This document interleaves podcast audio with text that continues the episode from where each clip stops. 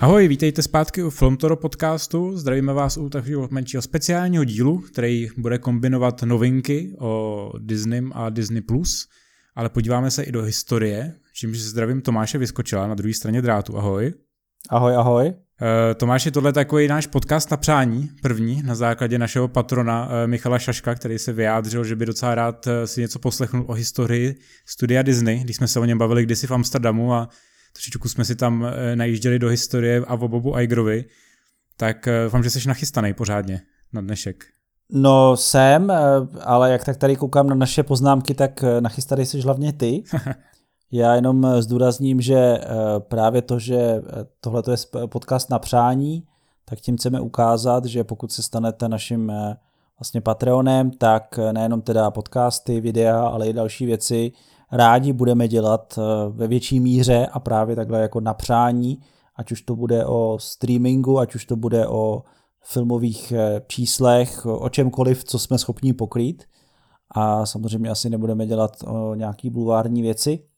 Takže můžete přispět. Na našich stránkách jsou na to odkazy. Samozřejmě pokud systém Patreonu znáte, tak eh, tím to bude jednodušší a rychlejší. Přesně tak. Svoji základnou fanoušku posloucháme, takže se klidně vyjádřete, co byste chtěli a my se vám to pokusíme splnit. Nicméně vrhneme se na to. Eh, čas nás tlačí už na začátku, jako vždycky. To, ne, to neříkej, to, to neříkej, to vždycky je na přenosu českých lvů, kde už 10 minut eh, po začátku říkají, že jsou čtvrt hodiny, eh, čtvrt hodiny za časovým pládem. To je takový jako, tak to, já, já, já jsem zvyklý z ten filmový kritiky, tam se to děje taky, víš, tam jsou všichni hned zákulisí nervózní, ještě to ani nezačalo. Takže, ale jo, hele, Tom Disney uh, oznámil, že aktuálně má 54,5 milionů předplatitelů, což teda pro mě bylo docela Krásný, krásný no, čísla no, si myslím. Krásný čísla. A je to, co jsem počítal, víc než 20 milionů od toho startu listopadového.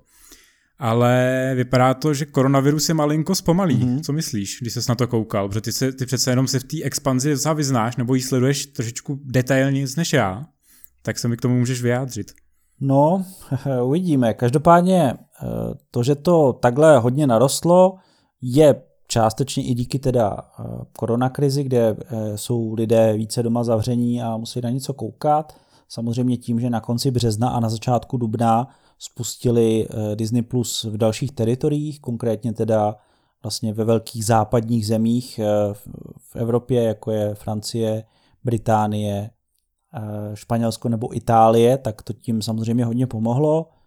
A je tam i taková nepřiznaná skrytá finta, že spustili na začátku dubna eh, Disney Plus eh, v Indii, ale nespustili ho na rozdíl od ostatních zemí s čistým štítem, ale tím, že vlastně pod sebe vzali už svůj stávající indický streamovací web Hotstar a připočetli si jeho 8 milionů zákazníků do svých 54 milionů, takže to se to hned takhle narostlo.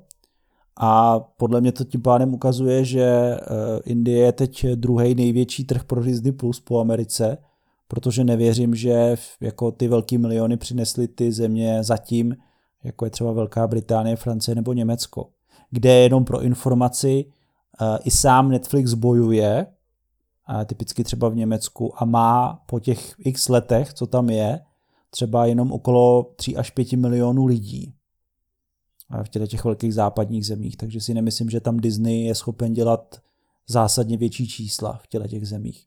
Pro ně budou mnohem zajímavější země, jako je Indie, anebo ještě další azijský nebo americký země, o kterých si budeme povídat. Eh, Disney původně plánoval expanzi, nebo spíš jsme jako teoretizovali několikrát o tom, že Disney by rád eh, do konce roku mohl expandovat eh, i do východní Evropy. Zatím hmm. teďka podle těch aktuálních plánů to vypadá, že se dočkají spíš jenom skandinávci, Lucembursko, Belgie, Portugalsko a nepřípadně Brazílie a Latinská Amerika.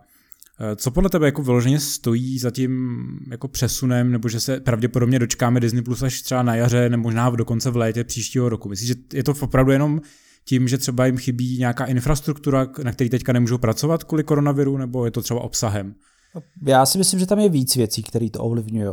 A samozřejmě je to jenom teorie. Nevidíme do, do hlavy Boba Igera ani dalších, jak to mají naplánovaný. Ale když to slavnostně oznamovali před tím rokem, rokem a půl, ten velký plán, od kterého se tady všichni odrážíme a po večerech modlíme k němu, tak tam právě bylo to, že západní Evropa, ta expanze, skončí už teď v tomhle čtvrtletí. A jak je vidět, tak vlastně neskončila, protože vlastně ještě eh, chybí, já že to nejsou tak velký země, eh, prostě Belgie, Portugalsko a podobně, anebo celá Skandinávie, což jsou teda už jako eh, relativně velké země, které už to měly mít za sebou. A pak měla být nějaká pauza a někdy v tom říjnu, listopadu teda měla začít východní Evropa, ale teď mi přijde, že se do toho okna posunuli právě tyhle ty menší země. A e, ta Latinská Amerika teda měla startovat stejně jako my, tak teď si tam vlastně vybrali jenom Brazílii z těch zemí. A ještě jsme vlastně nezmínili Japonsko jako obrovský Disney trh, který bude startovat jako jediný teda v létě. A věřím, že ta korona krize tomu neprospěla z hlediska jako nějakého rychlého rozvoje, a vzhledem k tomu, že pořád ještě, eh, typicky třeba když se podíváte na Reddit, tak těch eh, příspěvků a komentářů, který se věnují technické kvalitě nebo spíš nekvalitě Disney Plus, je jako pořád docela velké množství. Jo, je to takové jako, hele, mám takovýhle problém, mám, mám tenhle problém, pořád se mi nedaří přihlásit, tady mě to jako odlašuje. Takže jako nejsem si jistý, jestli jim to jako běží úplně technicky tak super, jak by chtěli. No já nevím, do jaký míry uh, koukáš na tu naši holandskou verzi, kterou máme, byť já vím, že máš tu americkou, ale třeba já uh, jsem nakoukával teďka klonové války, nebo jsem koukal i na docela zajímavý dokumenty, který jsem tam objevil, tak jako ono to padá. A stávají se i docela častý jako bufferování, prostě loadingy toho videa, zasekávání, propady fra- eh, jako frame rateu, takže teda frame rateu, bitrate'u, takže jako nedivím se těm stížnostem, jako protože ty problémy tam jsou a jako zas tak skokově se to nezlepšilo od toho listopadového vlastně vydání, kdy tu, kdy tu streamovací službu teprve spustili, takže jako rozhodně se nedivím, že si někdo stěžuje. No. Myslím, že ty technické problémy tam budou prostě hrát nějakou roli, ne, že by to byl asi ten jediný zásadní důvod, ale podle mě prostě chtějí to škálovat. Ostatně i Netflix to vlastně celosvětově spustil, až když měl prostě nějakých 60-70% jako té podstatné populace pokryto. Pak si teprve troufnu to spustit do, do, do tak perspektivních regionů, jako je Česká republika.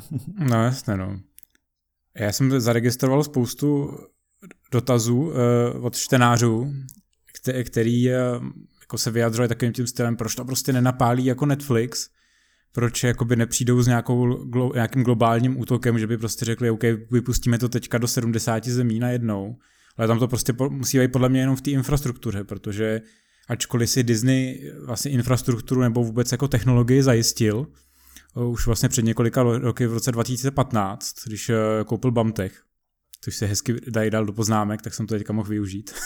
no to je super. tak, eh, tak stejně bohužel jako je vidět, že prostě není, není úplně připravený, což jsme jasně poznali při tom spuštění, kdy jsme ani nemohli koukat na Mandaloriana, že první den. Já vím, že samozřejmě to je takový to, když eh, jsou ty super výkony těch eh, lidí nějaký akrobatický a k tomu je ten obrázek toho tlustého chlapa, který sedí na tom gauči a říká amatéři, tak eh, my tady, my tady samozřejmě můžeme stejným způsobem jako kritizovat za to, proč to nepustil Netflix, protože já nevím, my bychom to zvládli lépe, že jo, když je to jenom tady pro 100 milionů lidí.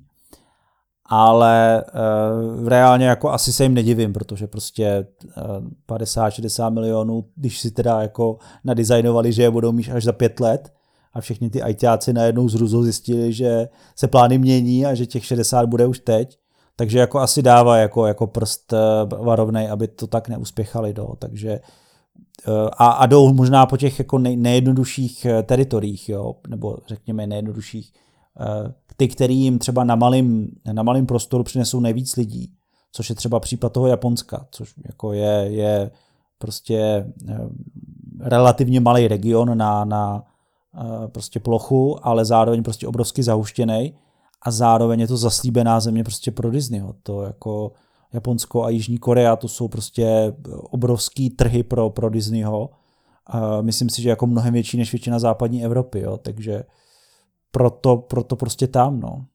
Já se vůbec nedivím, ono musí být hrozně nešťastný jako v době jako koronaviru, kdy vlastně víceméně se dostalo do veřejného prostoru A Disney to i přiznal, že eh, musel prostě propouštět zaměstnance, což když si vezme, že to je prostě miliard, miliardový konglomerát, tak, by si, tak spousta lidí samozřejmě předpokládá, ty mají přece nahrabáno, každý má 12 Ferrari, tak jak je možný, že prostě nemá na zaměstnance, že jo? No já jsem, já jsem si vytáhnul nějaký čísla a díky tomu, že teda stojí parky, eh, zatím stále ještě. V Tajsku otevřeli. Ty velký Disneylandy jsou zavřený, tak eh, jako propustili nebo teda pozastavili práci pro celkově zhruba asi 100 tisíc lidí, čímž ušetřili, když by to jako se skutečně vzalo, hele, tak jim neplatíme, protože není provoz, čímž ušetřili na výplatách půl miliardy dolarů měsíčně. Což už teda jako je kotel. No jako wow, no. To jsou, to jsou, to jsou šílené no. čísla prostě. A nejhorší na tom je, že samozřejmě Eh, málo kdo si uvědomí, že samozřejmě to, že Disney jako vydělává miliardy i na filmech, že jo.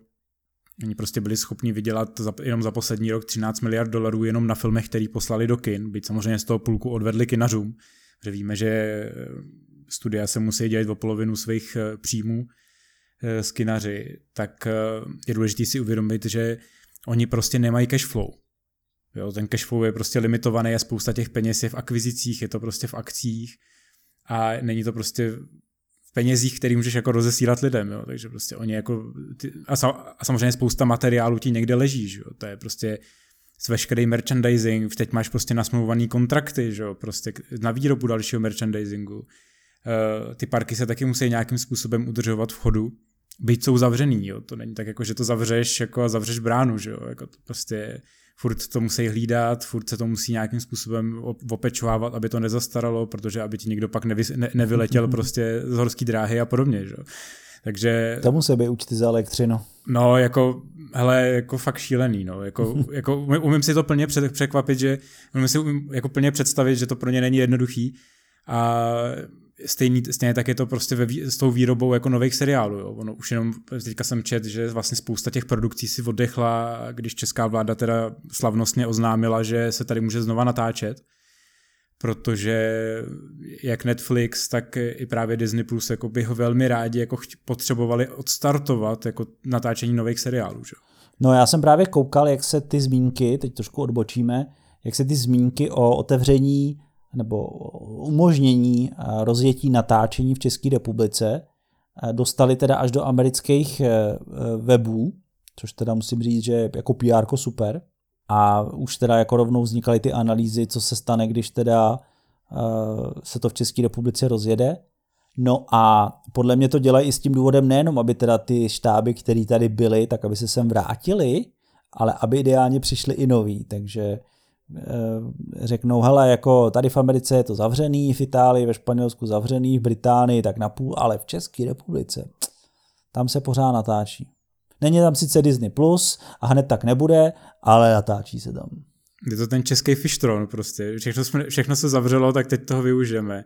Ale tak jako na druhou stranu, proč ne? Jako myslím si, že ta situace tady je taková, že vzájem k těm eh, podmínkám, jako hygienickým, který jsem čet docela detailně, když to fond kinematografie zveřejnil, tak mi to přijde jako poměrně logický, že vlastně tam to funguje tak, že si musíš nechat udělat ten test před příletem, pak když doletíš, tak jdeš teda na tři dny do karantény, ale vlastně máš mít už nasmlouvanou uh, laboratoř, která ti otestuje veškerý štáb a vlastně do tří dnů bys měl být schopný natáčet, což je prostě podle mě jako dost v pohodě. No nicméně teda ještě k eh, Disney a, a expanze, nebo spíš neexpanze do České republiky, eh, nebo to celý střední a východní Evropy. A je tady eh, ještě jedna věc, která se zatím jako moc neprobírala, a to, že vlastně Disney například pro Blízký východ a Severní Afriku se dohodl s jednou společností, prostě jako, která je schopná obsloužit celý ten trh a bude jim některý svůj i původní obsah licencovat. Jo, oni třeba řeknou, hele, tady prostě v Egyptě, my tam teď nepůjdeme následující 2-3 roky, tak si tady můžete toho Mandaloriana od nás teď na ty 2-3 roky vzít. A což teda je zajímavé jako posun, že budou určitý regiony, které se té konkrétní služby nedočkají jako uh, takhle jako vůbec my jsme v takovém jako mezi, mezi článku, že jo, my jsme, nejsme tak atraktivní jako ty velký západní země, ale zároveň nejsme tak jako úplně na odpis jako, jako třeba Severní Afrika. A hlavně střední a východní Evropa je vlastně pokrytá z hlediska Disney obsahu dlouhodobou smlouvou, kterou má Disney s HBO, kde se vlastně jako dlouhodobě Disney věci objevujou. A e, já jsem vlastně i četl, že to, jak Disney vstupuje do některých zemí, může, ne nutně, že to musí, ale může určovat i to, jak je schopen ho naplnit svým exkluzivním obsahem, myslím tím exkluzivním, e, exkluzivním původním i exkluzivním, který mu jako patří z minulosti, a že pokud tomu brání nějaký jako e, dlouhodobý historický smlouvy, takže to jako do toho může ovlivnit. A pokud třeba HBO, teď se samozřejmě pouštíme do nějaké jako oblasti teorie, má třeba na spoustu věcí pořád ještě dlouhodobou smlouvu na, na Marvelovky nebo na Pixarovky nebo na Disneyovky, tak eh, samozřejmě pro Disney není zajímavý spustit takovouhle službu v Čechách, Polsku, v Rumunsku a bez toho, aniž by tam prostě měl většinu těch věcí. Jo, ono, ten Marvel Marathon, který je teď na HBO, je samozřejmě omezený, Eh, podařilo se jako získat eh, vlastně celý, skoro celý ten eh, marvelácký prostě univerz na, na velmi omezenou dobu, a, ale pořád toho jiného Disney obsahu, který tam přichází, zase odchází, mají docela dost, takže jako Disney pořád má prachy z tohohle a, a až teprve začne ty věci stahovat z HBO nebo, od někud jinudy, tak teprve poznáme, že přišla ta chvíle, že se to, že se to blíží, ale to, že teď skončí v červnu Marvel, ještě neznamená, že už v červenci tady bude Disney. Což jsou teorie, které mimochodem třeba jako jsem někde četl, že to tak může být, tak to, to ještě tomu nenasvědčuje.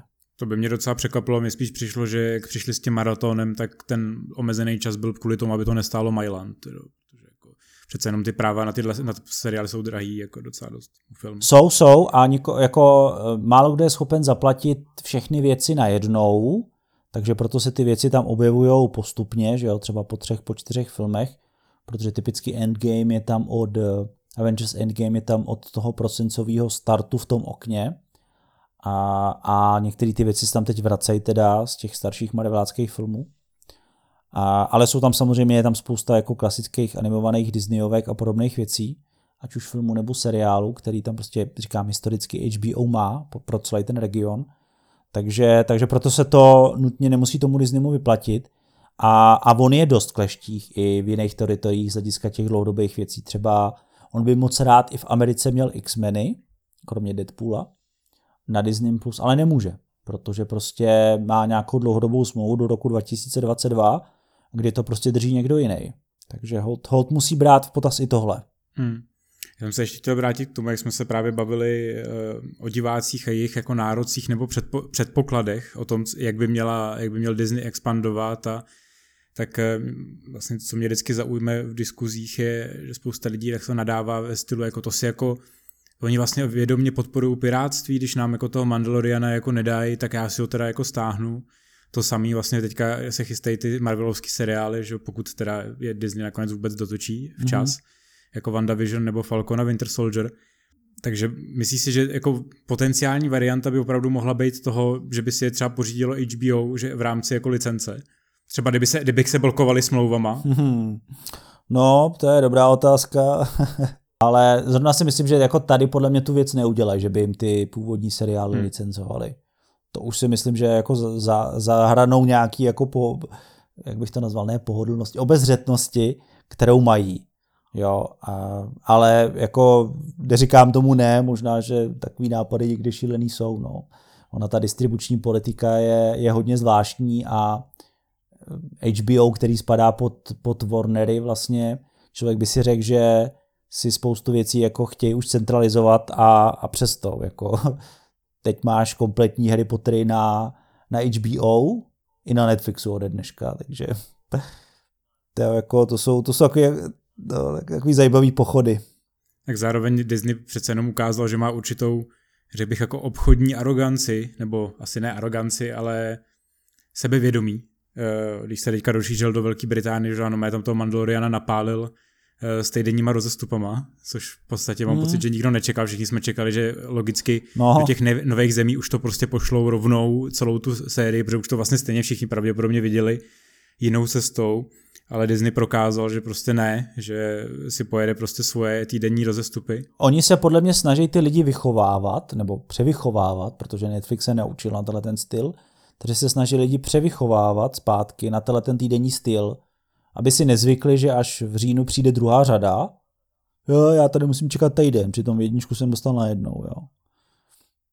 Jako ano, s tím pirátstvím je to jako velký problém.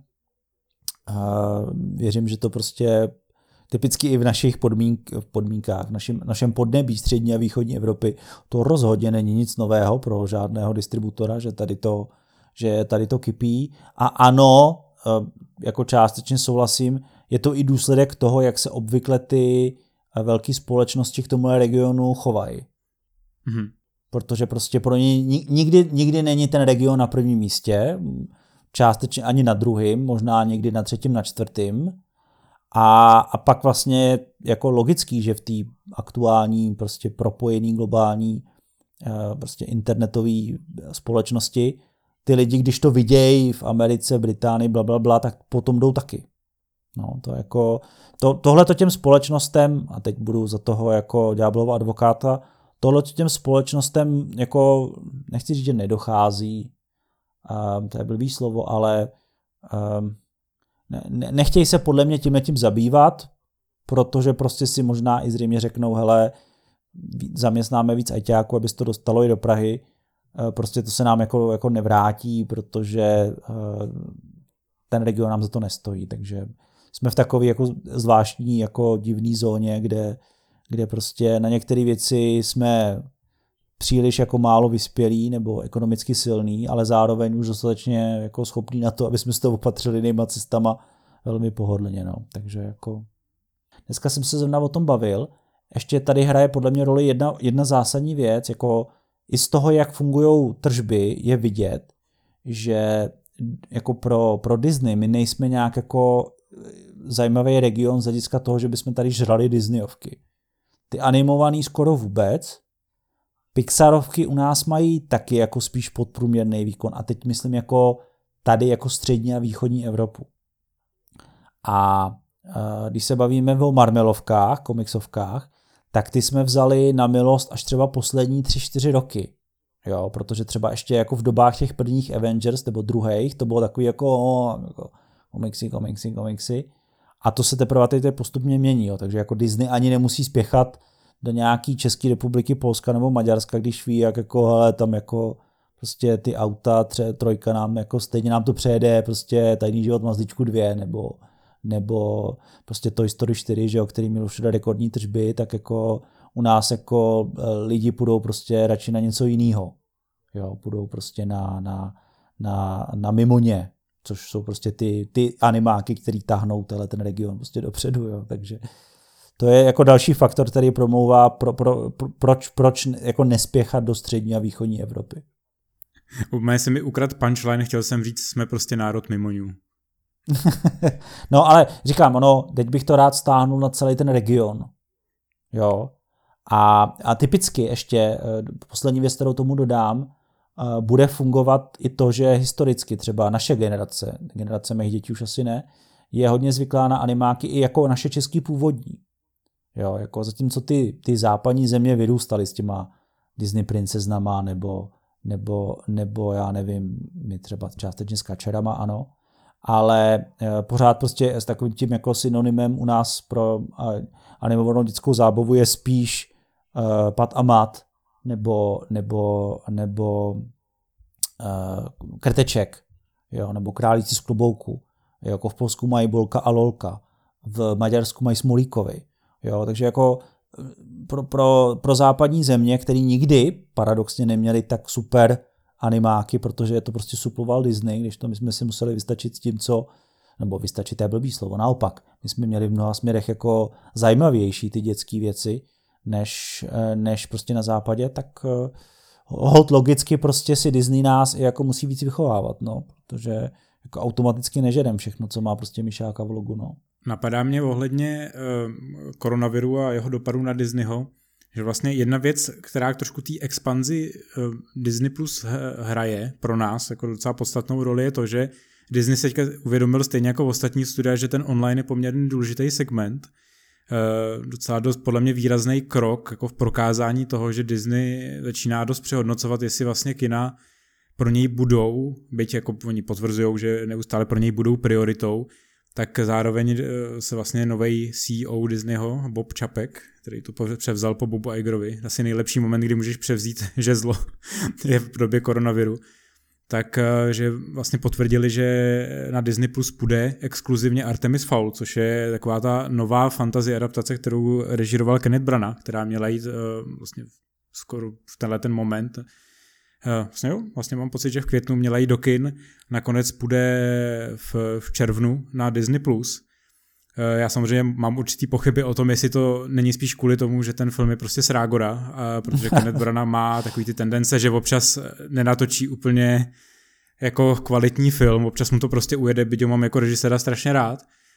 Ale měl bych si představit stejně, jako se Disney teďka rozhoduje čím dál tím víc tlačit třeba i ty hrané adaptace Disneyovek eh, ve stylu Lady a Trump eh, už exkluzivně na Disney+, Plus, pokud cítí, že tam ten komerční, komerční potenciál pro kina není, že čím dál tím víc vlastně začne tyhle ty risk, riskantnější, řekněme, věci, které by do toho kina mohly jít a začne přehodnocovat a házet na Disney+. Plus.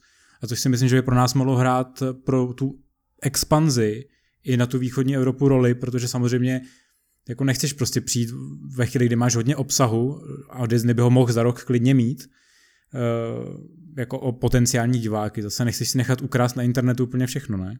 Jako jo, ono, ono v souvislosti s tím, a o tom jsme se bavili vlastně posledně, jak teda velký studia přeskakují uh, vlastně obecně tu, tu rezervu pro kina, jak vlastně jdou rovnou na VOD. Eh, Disney samozřejmě to chce zkusit taky. To, že jde zrovna Artemis Fowl film, který už měl mimochodem mít premiéru loni a přesunuli ho teda na letošek, nejdřív jako teď na konec jara a teď toho teda definitivně dává jenom na, na Disney+. Plus. Spíš teda nasvědčuje to, že to jako není asi úplně největší hit. A uh, tam je u tohohle jedna ještě důležitá věc, a Disney si podle mě uvědomil stejně jako třeba Universal s trolama, že dětský filmy, ryze dětský filmy, což teda Artemis Fowl pořád je, eh, doma fungují často lépe než, než v kině. Jo? A, a podle mě jako zkouší, co teda si může dovolit s těma středně velkýma filmama dětskýma udělat. Proto jde, teď to vlastně dneska měli premiéru uh, u Warnerů na, na VOD uh, eh, vlastně další animák, uh, nová verze vlastně Scooby-Doo. Takže to už je jako další nástupce. Jako oni tam nepustějí Wonder Woman, ale pustějí tam toho Scoobyho. Stejně jako Universal tam nepustí do, do prostě streamingu hned rychle a zběsile nový, ale pustí tam troly. Takže podle mě jako začnou víc experimentovat a začínají experimentovat u toho, co je nejpopulárnější, to znamená dětský filmy, to znamená, eh, nebo ještě to může znamenat třeba nějaký jako já nevím, levnější akční filmy a podobně. Nebo občas nějakou tu komedii. Prostě ty, ty středně drahé filmy, které mají i obecně docela si na sebe problém občas vydělat v kinech, protože to riziko je relativně střední, ale zároveň i relativně střední jako náklad. A když to u těch velkých filmů, spousta těch prostě, ať už komiksovek nebo Star Wars, e, teoreticky nemůžou propadnout, pokud něco zásadního jako nepodělají a, a malý filmy můžou jenom překvapit. Takže u těch středních filmů, který postupně z toho kina mizejí třeba už 10 let, je celku logický, že to budou přesouvat na, na ten online. A ať už jsou to, jak jsi zmiňoval, ty, ty hrané adaptace Lady a Trumpa, jako asi to nebyl neočekávanější film roku. Jo, že by prostě, jo, bude... Možná tak, pro, no, možná tak pro Ondru. Bude to prostě jako, jo, v kinech bude nová verze Lady a Trumpa. Jo. Jako Mulan už je něco jiného jo, což je prostě jako produkt, který je vlastně postavený na čínský trh, že jo. Takže tam jako to chápu, že si to jako nechtějí pustit, ale budou se třeba snažit, aby to mělo co nejkratší okno od nasazení kin až na Disney+. Plus. Aby to netrvalo půl roku nebo devět měsíců, ale už třeba za tři čtyři měsíce to byly lidi schopni mít. To znamená, jestli teď Mulan půjde do kin, jaká je poslední premiéra, datum upřesněnej, eh, červenec nebo srpen? 23. července. No, tak to určitě budou mít už na Vánoce na Disney+. Plus. Hmm. Jo. Aktuálně, když se vlastně podíváš na ty poslední prohlášení, který eh, vlastně jako Disney skrze Boba Čapka vlastně jako ohlásil, tak je tam ta strategie poměrně dost jasná. Jo. Vlastně za poslední dva dny uh, oznámili, že budou noví lovci pokladů, že Derek Brackheimer pracuje na nový filmový verzi, pravděpodobně zase s Nicolasem Cagem, ale zároveň, že bude jakoby uh, prequel... No s kým jiným. s kým jiným, no. Já se teda jako divím, že Nikolase Cage ještě jako někdo obsazuje, protože nevím, jako... Já, já myslím, že potom Tiger Kingovi na Netflix... Teď bude hrát Tiger King. Potom Tiger Kingovi jako už ne, si nejsem jistý, jestli bude kdokoliv brát vážně. Ale vlastně chystají teda prequel lovců pokladů s mladším obsazením, takže to budou hrát pravděpodobně nějaký teenageři.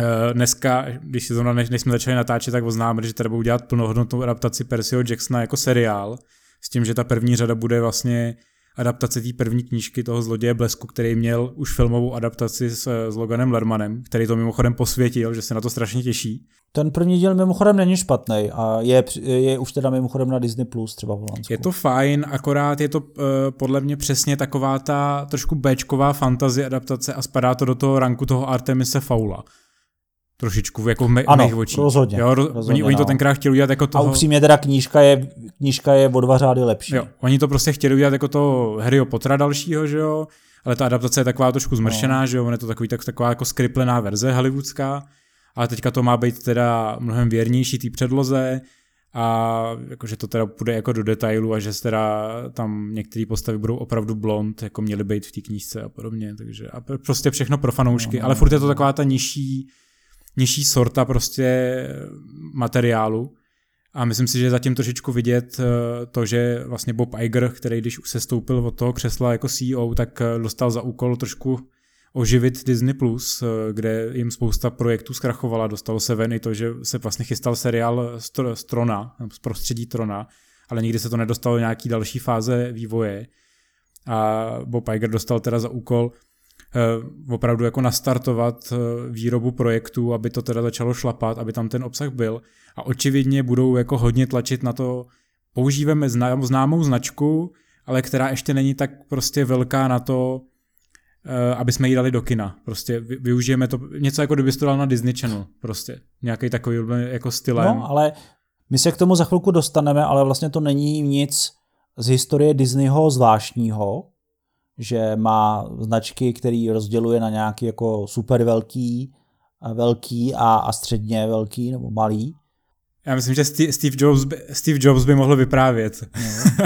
o strategii Disneyho ohledem eh, lev, levných sequelů a podobně. Ne, nejenom levných sequelů, no, ale myslel jsem i jako postav, jo, že vedle, vedle prostě Disney eh, princezen, takový tý jako zlatý, a můžu z vlastní zkušenosti dcer to tady potvrdit, což je taková ta jako zlatá liga těch, těch Disney postaviček kreslených, to jsou prostě Růženka a Sněhurka a podobně, má Disney zcela úmyslně vytvořený postavy, které jsou třeba zaměřený už jako buď na ještě menší děti, anebo na děti z jiných zemí. Takže má třeba mexickou princeznu, tuším, že je mexická, Hergo, teď mě určitě někdo dostane, eh, Elenu z Avaloru. Jo, pak má Sofii první, která je taková, jako bych řekl, hodně francouzsko-germánský styl a podobně. Jo.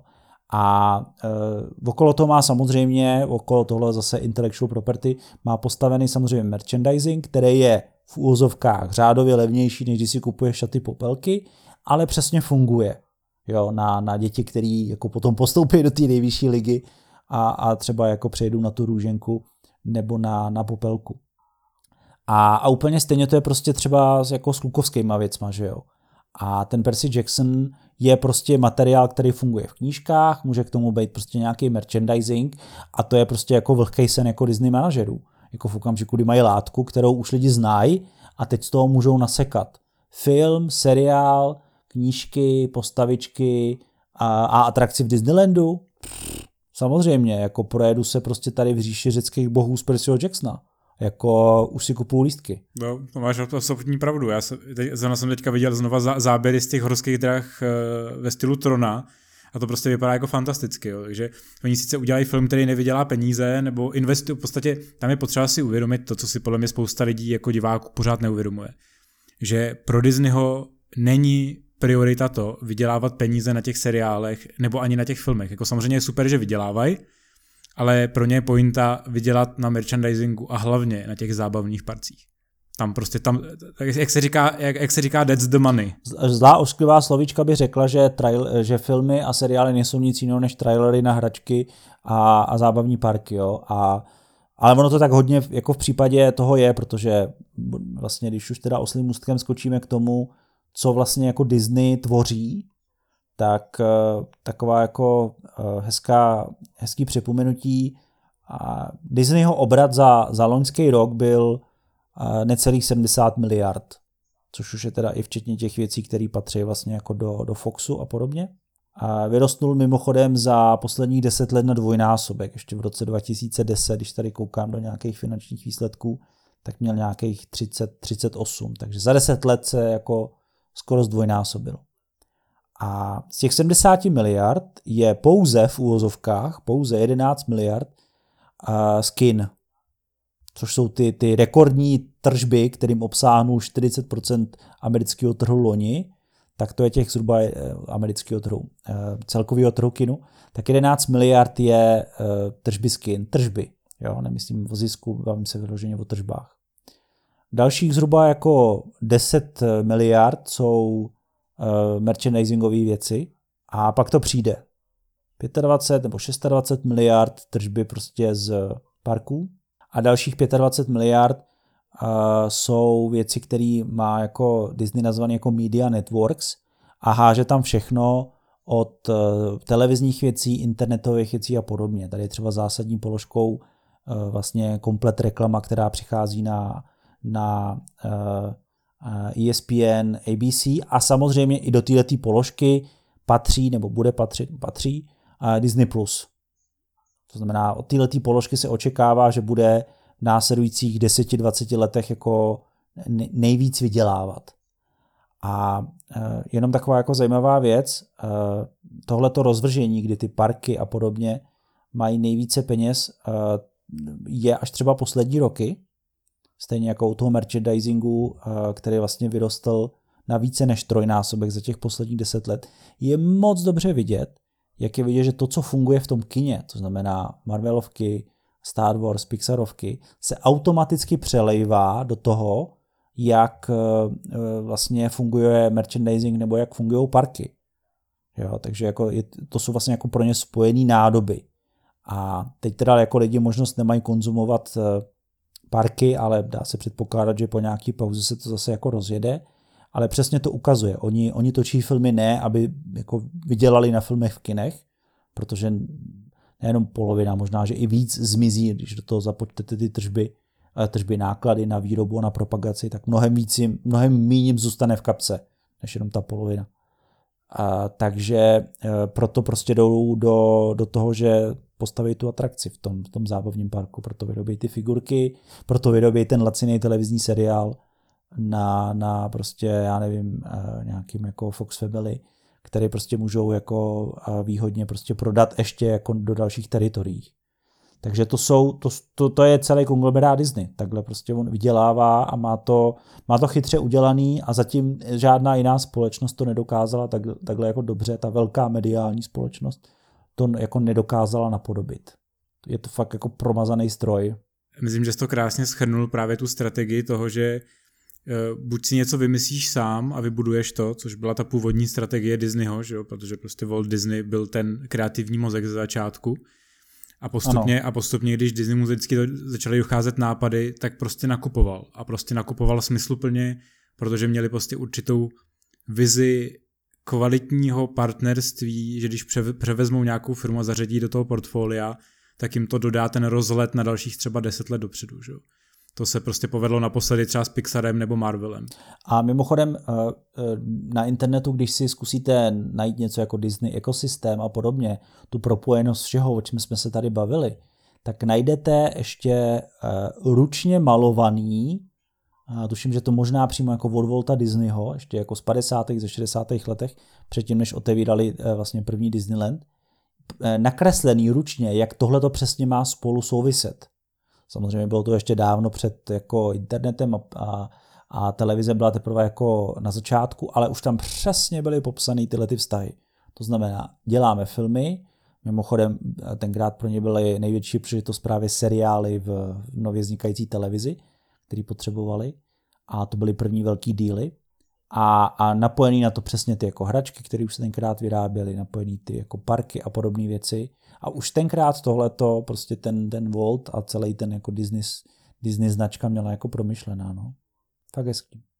Myslím, že klidně můžeme hlouběji skočit do historie. Já bych teda uh, asi skočil, můžem, pojď, pojď, můžeme klidně podle mě skočit do, rovnou do těch 70. let, protože jak asi všichni víte, tak No, jen, jen, jen, jen, klidně řekni ten začátek, ty to tady máš tak krásně připravený, to si myslím, že by měl každý slyšet. Já se, když ne vidět, já ho, tak já ho vezmu velmi zkrátka. Samozřejmě všichni víme, že teda studio Disney založil Walt Disney.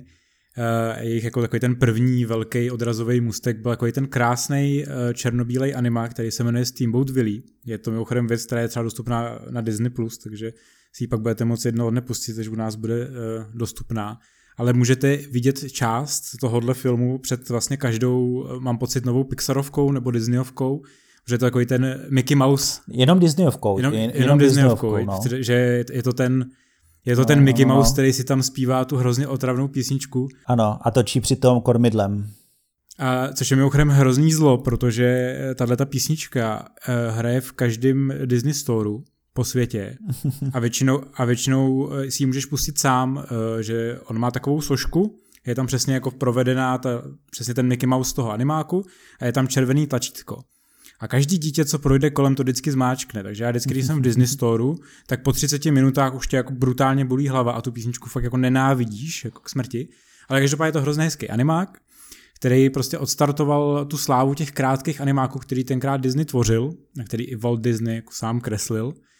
Uh, a samozřejmě to pak vygradovalo Sněhurkova sedmi trpaslíkama v roce 37. Na, na tom filmu jsem mimochodem dělalo tři roky. A jakou to má super animaci? I po těch sto letech. To, to byla výhoda této zlaté éry jako Disneyho, že on měl hrozně jako šikovný lidi tenkrát. Jo? To je vlastně to, co se jako dozvíme během té historie, když se na ní koukáme z nějakého širšího pohledu, že Disney vždycky měl takový ty, já bych jak tomu říkal, je to fakt taková kreativní sinusoida. Že vždycky jako se ukázal takový, to, takový ten čas, kdy najal spoustu šikovných lidí a oni mu pak třeba odešli a měli tendence zakládat nějaký jako jiný jako filiálky nebo už prostě chtěli zkusit něco jiného. A v momentě, kdy ty kreativní lidi odešli, tak se začal projevovat eh, jako určitý problém v tom, že najednou jako ty animáky nebyly dobrý. Jo, když, když takhle poskočíme dál, tak samozřejmě ta zlatá éra je braná je takový těch 40. 60. léta, to jsou takový ty filmy jako Lady a Trump, právě původní animák, Pinocchio, Šípková růženka, která je do dneška úplně fantastická, je to jedna z těch pozdních uh, klasických Disneyovek. Pak jsou taky ty experimenty jako Fantasia, který já teda spím, protože ta kombinace animáků a klasické hudby je pro mě jako smrtící. A, ale, ale Disney samozřejmě potom začal čím dál tím víc i pokukovat po těch jako hraných filmech, jako byla Mary Poppins, což bylo úspěšný, ale v 70. letech právě v momentě, kdy on začal eh, víc rozvíjet ty, ty Disney Worldy, jako mimochodem první byl v roce 71 na Floridě, do dneška tam je, Pozor, první byl 1955 uh, eh, v Los Angeles. Los Angeles. Promiň, promiň. A já jsem, už, já jsem rovnou skočil na ten, na ten Tohle to je Disney jo. World, ale první Disneyland Pravda. byl v roce 1955 který ještě otevíral sám, sám Disney, jako Walt Disney, eh, který teda bohužel v roce 1966 uh, eh, zemřel, takže se tohohle druhého už nedočkal, ale jako mám, měl mám to pocit, vymyšlený. Mám pocit, že t- potom v těch sedmdesátkách na tom už pracoval jeho zeď, mám takový pocit. Ale možná kecám. Jestli myslíš Roy Disneyho, tak uh, ten zemřel v 72. třetím, tyjo. Myslím, myslím, že když jsem ty, Myslím, že když 71. jsem ty poznámky projížděl, že právě ještě jako měl na starost jako vývoj toho právě toho Disney Worldu ve, na Floridě. Ano, ano, ano, to měl, to měl. Tady teď, teď si to čtu, eh, ten se otevřel 1. října 71 a Roy zemřel 20. prosince, takže eh, takže to, stihl, takže to stihnul, no. Ale, ale Volt jako takové ještě si stihnul otevřít Disneyland, ten, ten, ten původní pravý jediný Anaheimu. Je důležitý nezaměňovat, prostě jsou Disneylandy, jsou Disney Worldy, jediný rozdíl mezi tím ví, ví uh, pravděpodobně rodina Disneyů, proč prostě ten brand není jako jednoznačný. Ale ty 70. léta byly takovej, taková jako doba úpadku, nebo dneska se to tak jako hodnotí, protože tam vznikaly filmy jako třeba Liška a pes, uh, jsou takový ty jako, už jako řekl bych podřadnější, jako levnější animáky, které třeba i u nás vyšly jako na Blu-rayích a nikdo to nekupoval Já jsem to kdysi skoupil, eh, než se to vyprodalo, že dneska to má docela hodnotu. Ale to byly animáky, které prostě v těch kinech neměli kdo ví jaký úspěch a Disney tenkrát začal jako mnohem víc jako pokukovat po nějakých dalších alternativách a podle mě se tam začal ukazovat ten trend, který dneska, přesně jak jsem už říkal, Disney jako drží, že když prostě ti něco jako začne selhávat, tak začni vymýšlet uh, jako nějakou alternativu. Mm. A to nás zavádí vlastně k tomu prvnímu velkému kroku směrem hlavně k těm hraným filmům a to bylo, když Sharon Miller za- založil Touchstone Pictures který samozřejmě spadaly pod Disneyho a tam vznikly takový ty klasické filmy, vlastně rodinný filmy, jako byla falešná hra s králíkem Rogerem od Roberta Zemekise, Pretty Woman, která je prostě Disneyovka v podstatě, Zaříkávač koní. A není teda na Disney, není na Disney Plus a jsem zvědavý, jestli se tam někdy objeví. Ale, ale to může být totiž tím, že jsou přesně ty práva jako poskytnutí jinak, protože tam protože do, do toho portfolia spadá třeba i Žbluňk s Tomem Hanksem a mm. Daryl Hannah, no. který tam je a který, u kterého teďka byly ty ožehavý tweety na Twitteru, když se zjistilo, že Disney to cenzuruje, protože Daryl Hannah, kdo neví, ano. se v tom filmu vyskytuje poměrně často nahá. A Disney samozřejmě jako se nelíbí, když jako ukazuje herečka nahý zadek eh, před dětma, takže ji nechal uměle dodělat chlupy na zadek v některých scénách. A vypadá to hrozně, no. A vypadá to úplně příšerně. Takže prostě, ačkoliv vlastně jako některé ty filmy patří Disneymu, tak eh, na Disney Plus asi nebudou, možná budou třeba na Hulu, protože neumím si třeba představit, že by třeba společnost mrtvých básníků, mám pocit, taky není zrovna na Disney Plus. a není to úplně podle mě jako typická Disneyovka. Stejně jako Dobré ráno Větname třeba. Jako není, eh, je, je jen taková poznámka, eh, tu, že Disney Plus cenzuruje starý Disney věci, Disney věci, se teda stalo nejenom u toho Žbluňk, oni těch změn provedli víc a eh, z některých jako starších filmů, opravdu těch jako 30, 40, 50. let, vystříhali některé scény, které v dnešní jako velmi korektní Americe by prostě způsobili skandál. Jeden eh, vlastně známe i jako film, vlastně, který byl takový už v té době tak jako na hraně z hlediska rasismu, tak ani na Disney Plus není. A to, že samozřejmě jako třeba například Simpsony Eh, nemůžou lidi eh, vidět v takovém tom klasickém televizním 4 3 formátu už jenom detail, jo, ale, ale eh, všímají si dost lidi toho, jak jako některé filmy se dost jako na, na Disney Plus objevují v tak jako lehonce cenzurované verzi, anebo s příslovím tento snímek byl natočen v době, kdy to takhle probíhalo a může zobrazovat určité rasové či společenské stereotypy. Takovéhle poznámky v reálu na Disney Plus jsou. Ano, proto jeden z nejslavnějších Disneyho filmů eh, Song of the South, nebo uh, píseň jihu. Ano, ten, ten myslím. no. Nikdy neuvidíte, uh, mám pocit, protože myslím, že, no. myslím, že ani není dostupný a novináři v Americe. Ani na kazety ho nepustili. Protože je, prostě, protože je to prostě rasistický, že jo?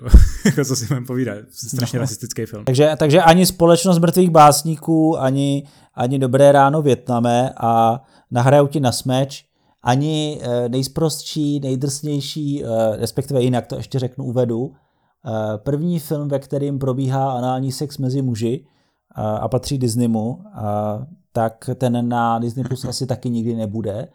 A jestli pak uhodneš, který film myslím? Uh, myslíš Pulp Fiction? Myslím Pulp Fiction. Pulp Fiction, no, který, který se vlastně dostal do katalogu Disneyho díky, díky tomu, že Disney koupil eh, Miramax. Ale předtím ještě než vyrobili, vyrobili Pulp Fiction. Někdy asi jo, jo, no to prostě věděli, věděli, kdy ho koupit, takže já si myslím, že ano.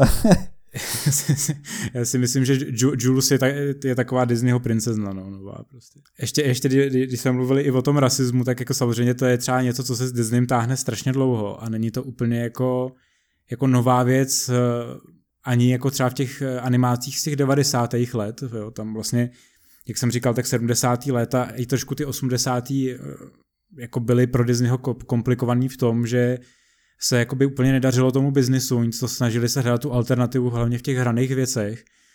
A teď přichází do hry samozřejmě v roce 84 Michael Eisner, což je asi jedna z nejtoxičtějších jako osob, která se stala jako CEO v Disney, který v podstatě Ronu Millerovi jako ukrad to křeslo jako vedoucí postavy Disneyho, což se mimochodem u Disneyho děje velmi často od té doby, co umřel Walt Disney, takže se vlastně všichni přetahují o moc A Michael Eisner má super, jako podle mě jako je zodpovědný za spoustu super věcí. Jo. Je to člověk, který uh, vlastně nastartoval Disneyho vlastně animační sekci v takovou tu pozdní osmdesátky a raný devadesátky, to znamená Aladin, Výkrál, Kráska a zvíře, Malá mořská víla. Byl u koupy Miramaxu, díky čemu získali právě ty Oscarové filmy jako Zamilovaný Shakespeare postupně, nebo právě jako Pulp Fiction. Ale zároveň se tam Disney pořád nezbavil těle těch věcí, jako byl třeba ten rasismus. Když se člověk dneska podívá na Lvího krále, tak prostě, jak tam jsou ty fašistické průvody a Skar je eh, snědý uh, turecký tyran, v podstatě islámský, uh, který, chce, který, který chce zabít toho bílého demokratického lva, tak to jsou takové jako věci, nad kterými se člověk jako pozastaví, ale kolikrát, když to lidem vyprávím, tak říkají, ty toho jsem si jako nikdy nevšiml. A já říkám, jo, jako ty Disneyovky jsou komplikovaný občas. Já na druhou stranu jako taková prostě byla doba, no, tak jako asi nemá cenu se s tom úplně jako hnípat. Každopádně Michael Esner potom jako dost zhrubnul uh, během těch devadesátek a ačkoliv třeba stojí za akvizicema jako ABC nebo ESPN, což ESPN eh, můžeš asi ty klidně převzít čezlo, jestli chceš.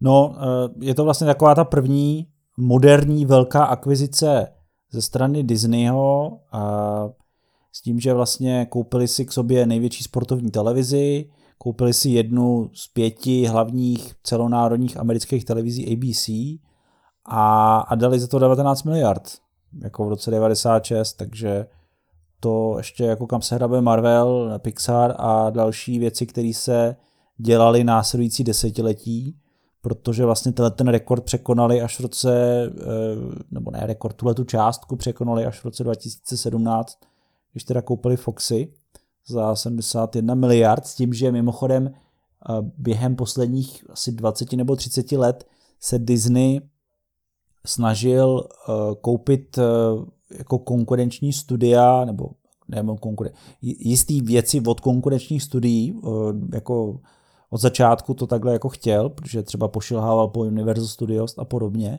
Každopádně s Foxama se kamarádil asi nejvíc, paradoxně, protože vlastně Disney si vždycky představuje takovou tu jako něžnou, uh, něžnou prostě společnost a na druhé straně jsou ty Fox, ty, ty jako drsný konzervativci.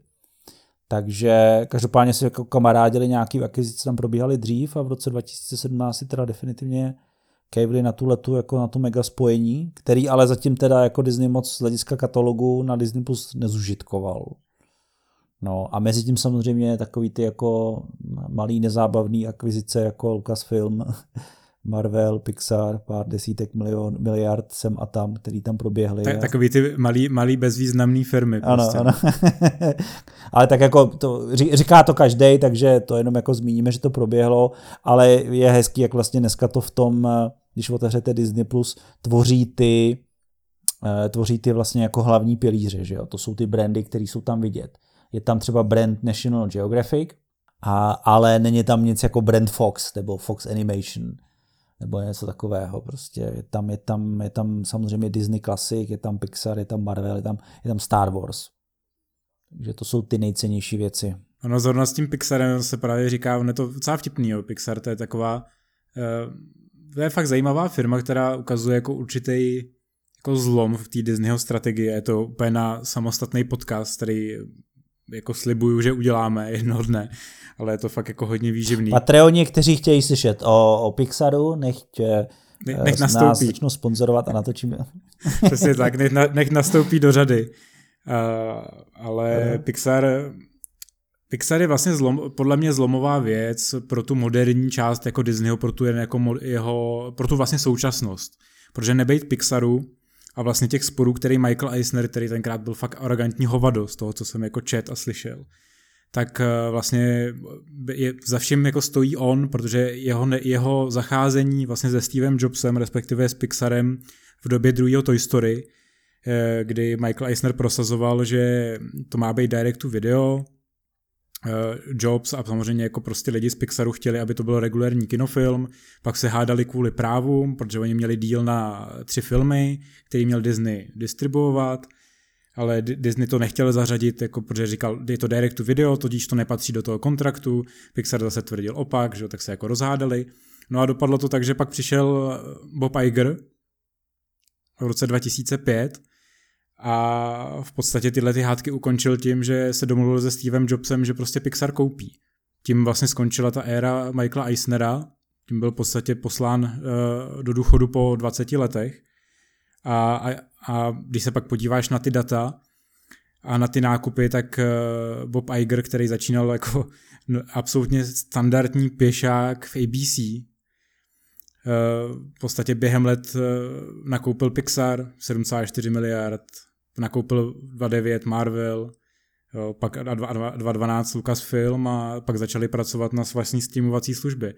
Jo, ale když se podíváme v tom širším kontextu na celou tu historii, tak to opravdu jako není nic, co by pro toho Disneyho bylo jako atypický z mýho pohledu. Jo, Disney prostě byl vždycky velmi šikovný v tom, že buď měl štěstí, nebo dokázal prostě najít šikovný manažery, krizový manažery, je potřeba říct, který tu firmu vždycky v těch důležitých místech dokázali nastartovat nějakým jako směrem a využít buď to vlastní portfolio, jo, to třeba Disney v 70. a 80. hrozně žil z toho starého katalogu, který prostě měli od těch klasických Disneyovek, to tenkrát to prostě furt točili do kolečka a do dneška to točí do kolečka. Když se podíváte, to je mimochodem zajímavá věc, když si všimnete, Uh, tak Disney nikdy, když vyjde vždycky nový médium, jako Blu-ray, DVDčka, VHSky, Disney nikdy ty firmy nenechává na trhu příliš dlouho. Disney vždycky udělá to, že ty filmy vydá v omezeném množství. Většinou to jsou jenom jedno, jeden release, maximálně jeden release, že to doplní do skladů.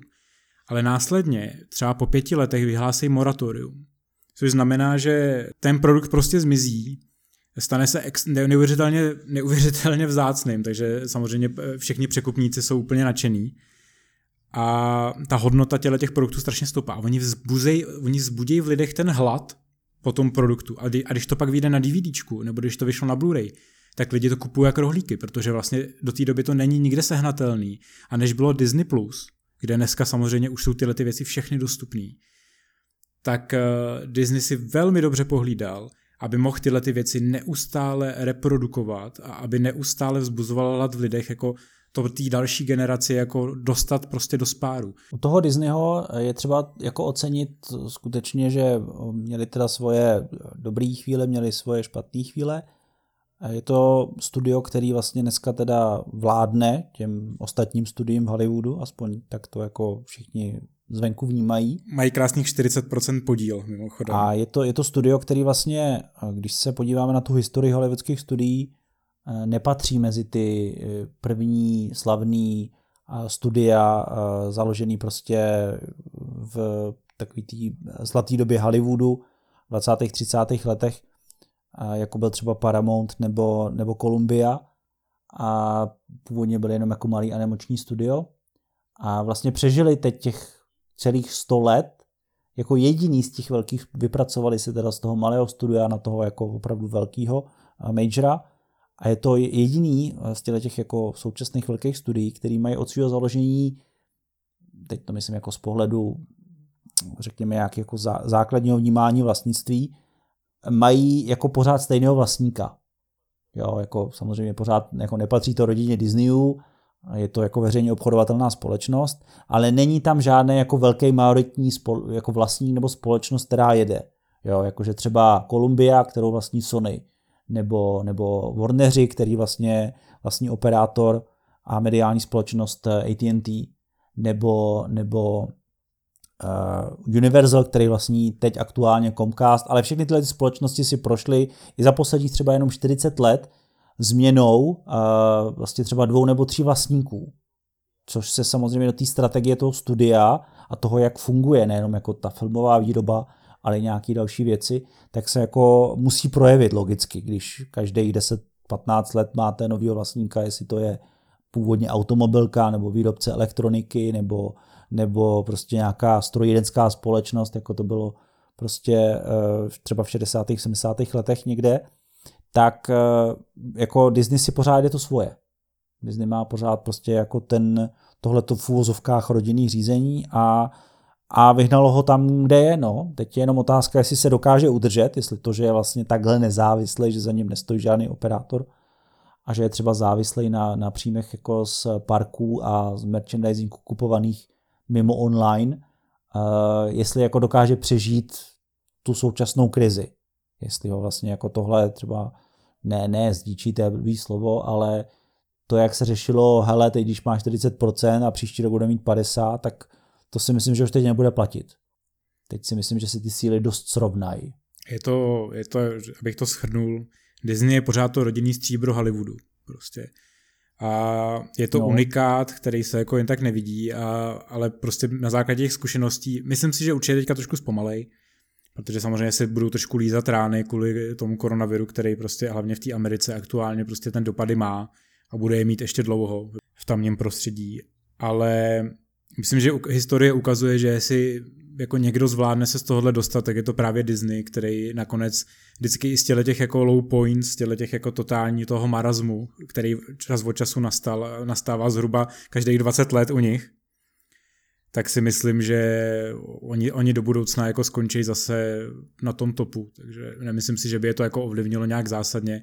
A je, ne, ne, bude to znít jako pateticky, jo, ale jako Bob Iger může být jakýkoliv a můžeme ho mít nemít rádi za to, že třeba z, ně, z, něčeho, z něčího pohledu jako neuhlídal Star Wars, jo, nebo že ty Marvelovky jsou všechny stejný, jako pod jeho jakoby vrchním dozorem, byť na to podle mě nemá skoro žádný vliv. Ale podle mě je to asi nejzásadnější osoba, která se tam objevila podle mě od Volta Disneyho. Podle mě to je opravdu jako vrcholový krizový manažer, který jako, když se podívám na tu historii, tak tam nevidím takhle silnou jako vizi, která by dokázala jako to jako ak, akce schopně opravdu jako realizovat ty představy. Takže jako věřím tomu, že s ním, vzhledem tomu, že si ho v tom vedení vlastně furt nechali, i přesto, že oficiálně odešel, tak si myslím, že to zvládnou. Petře, to je tak krásný happy end, který by ani eh, Walt Disney nenapsal lépe, takže to si myslím, že bude ideální eh, naše povídání o, o společnosti Disney a všech jejich věcích uzavřít.